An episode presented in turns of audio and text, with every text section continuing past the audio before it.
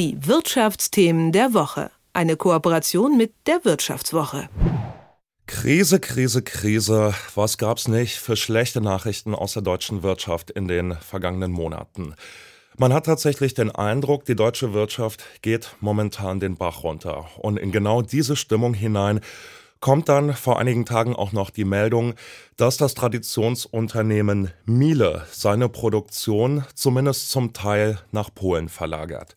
Und das ist dann zumindest für all diejenigen, die befürchten, dass es mit dem deutschen Wirtschaftserfolg ja zu Ende geht, ist das Wasser auf die Mühlen. Klingt auch tatsächlich bedrückend, denn Miele ist nicht das einzige Unternehmen, das entweder schon Jobs verlagert hat oder Jobs noch verlagern möchte, vorzugsweise nach Osteuropa, zum Beispiel auch nach Polen.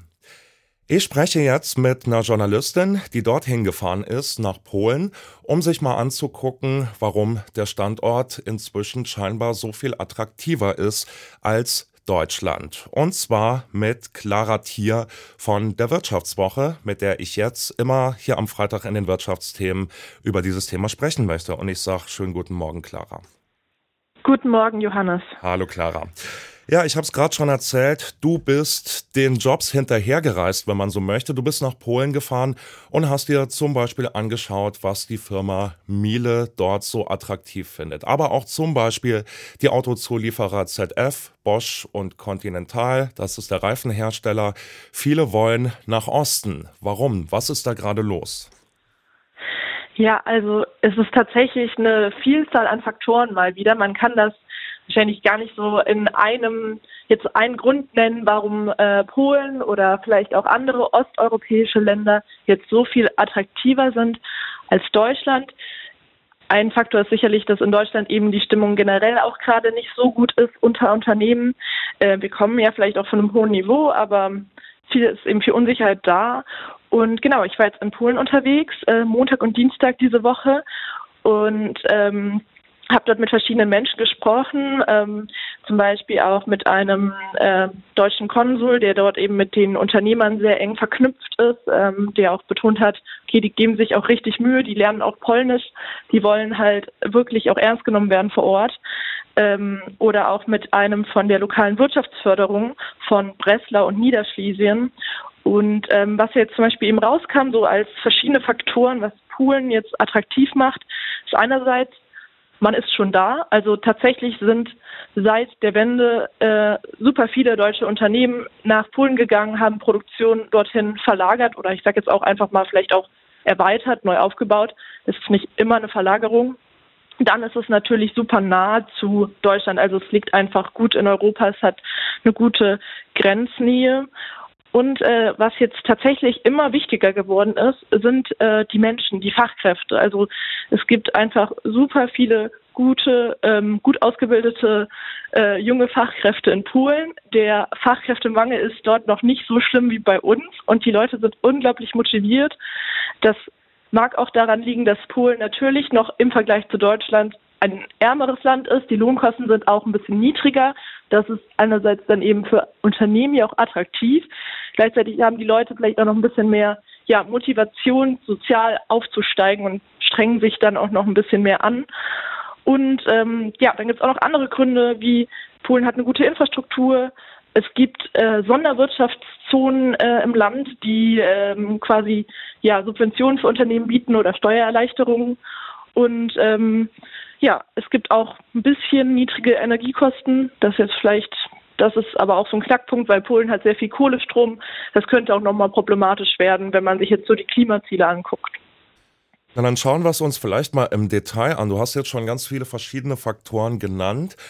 Ähm, ich kann mich erinnern, ich bin jetzt so Mitte 30, dass so um die Jahrtausendwende, Anfang der Nullerjahre auch schon mal die große Panik abging in Sachen Jobverlagerung Richtung Osten. Und ähm, viele von den Faktoren, die du gerade genannt hast, waren ja oder sind ja eigentlich schon länger genauso bestellt. Also zum Beispiel der Strom, der war in Deutschland noch nie der günstigste. Die viel gescheutene Bürokratie, die gibt's auch nicht erst seit gestern. Was hat sich da in den letzten zwei, drei Jahren verändert? Was ist da ja jetzt neu? Hm. Ja, das ist eine sehr gute Frage und natürlich muss man jetzt auch sagen, es ist jetzt nicht so, dass keine Jobs mehr in Deutschland übrig bleiben oder dass hier irgendwie die, die letzte Abwanderungsfälle ist. Ähm, wie gesagt, manchmal sind es auch einfach quasi Erweiterungen.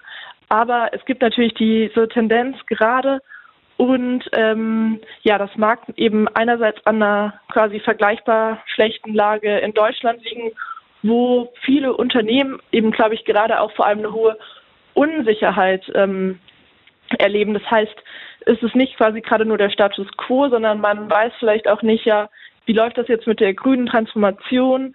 Wie hoch werden die äh, Energiekosten sein in den nächsten Jahren? Ähm, bekomme ich noch Fachkräfte? Kann ich mir quasi Strom noch leisten? Ja, und ähm, im Vergleich dazu hat Polen zum Beispiel immer mehr aufgeholt. Und ähm, ich habe zum Beispiel ein Unternehmen besucht, ähm, die machen Softwareentwicklung. Also es gibt ja so dieses klassische Klischee vielleicht, so der Osten ist die verlängerte Werkbank vom Westen. Und das stimmt aber zumindest teilweise schon gar nicht mehr, sondern es gibt eben auch Unternehmen, die wirklich speziell dann eben die, die Entwicklung in Polen machen. Die Produktion ist dann nochmal ganz woanders, in einem ganz anderen Land. Ähm, also da ist auch wirklich Know-how und die sind auch sehr bestrebt, zumindest in der Region Breslau, Niederschlesien, wo ich war, wirklich so in diesem Hightech-Sektor immer noch stärker zu werden und den auszubauen und nicht, nicht nur die einfachen quasi Fertigungsarbeiten dort zu haben, sondern wirklich auch Jobs für Leute mit einem sehr hohen Bildungsgrad. Das ist auf jeden Fall schon mal ein spannender Faktor, weil ja viele Leute sich Osteuropa, Polen immer noch vorstellen wie so eine verlängerte Werkbank und das ist tatsächlich nicht mehr der Fall. Jetzt mal ganz naiv gefragt. Wir haben ja in Deutschland einen krassen Fachkräftemangel. Tausende Stellen können in Deutschland nicht besetzt werden und es werden immer mehr. Jetzt mal ganz doof gefragt. Inwiefern ist denn die Produktionsverlagerung dann eine schlimme Sache? Weil wir kriegen die Stellen ja hier eh nicht besetzt. Dann ist doch kein Verlust, oder? Hm eine gute Frage. Also ich glaube, dass ja man vielleicht in der Wirtschaft auch gerne mal den, den Teufel gleich an die Wand malt. Also ich würde sagen, es ist so ein zweischneidiges Schwert, denn ähm, klar, wenn, wenn das Jobs sind, die hier auch vielleicht eh niemand mehr machen will und äh, die einfach auch rentabler in Polen sind oder in anderen Ländern, dann ist das auch ein ganz normaler Prozess und im Endeffekt würde ich sagen, Europäen, äh, profitieren wir auch auf dem europäischen Binnenmarkt einfach davon, dass äh, es, es muss nicht alles in Deutschland hergestellt werden. Und im Endeffekt sind es auch immer noch deutsche Unternehmen, die dann davon profitieren.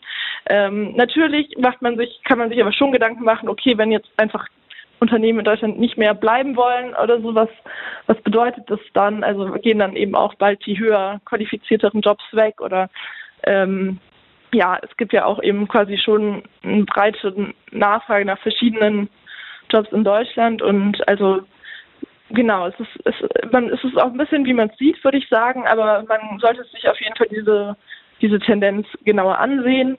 Wie gesagt, ich glaube aber auch, dass es gar nicht so ein Nullsummenspiel sein muss, dass ähm, quasi Deutschland dann immer verliert, sobald ähm, zumindest nur was erweitert oder neu aufgebaut wird in einem anderen Land. Ja. Ja, verstehe. Ja, du hast es ja auch gerade schon angedeutet, wenn ähm, vor allem größere Produktionsteile, zum Beispiel auch die Entwicklungsabteilung dann einmal weg ist, dann kommt die auch so schnell nicht mehr zurück und damit natürlich auch vielleicht interessantere Jobs, profitablere Jobs. Ja, das leuchtet schon ein. Ja, dann wollen wir es zum Schluss ein bisschen zusammenfassen, Clara. Ähm, Gerade in den Kommentaren, in den Kritiken, die ich gelesen habe in den letzten Tagen, bringen viele ähm, solche Meldungen wie die von der Produktionsverlagerung von Miele in Verbindung mit der Politik der Ampelregierung. Du hast es eben auch schon angedeutet, es gibt Unsicherheiten. Unternehmen fragen sich, wie es zum Beispiel mit der Energiewende weitergeht. Was hast du denn für einen Eindruck gewonnen? Du hast ja mit vielen verschiedenen Leuten gequatscht, zum Beispiel auch in Polen. Hat das direkt mit der Ampelregierung zu tun? Ist das ein Denkzettel zum Beispiel für Wirtschaftsminister Habeck? Oder geht es hier um größere Themen, die auch schon bestanden haben zu Zeiten von Angela Merkel und äh, großer Koalition? Was hast du für einen Eindruck? Ja, also ich würde klar sagen, dass es hier nicht einfach ein, ein Denkzettel ist oder ein, nur ein Statement, das Unternehmen jetzt setzen möchten. Das wäre äh, falsch interpretiert.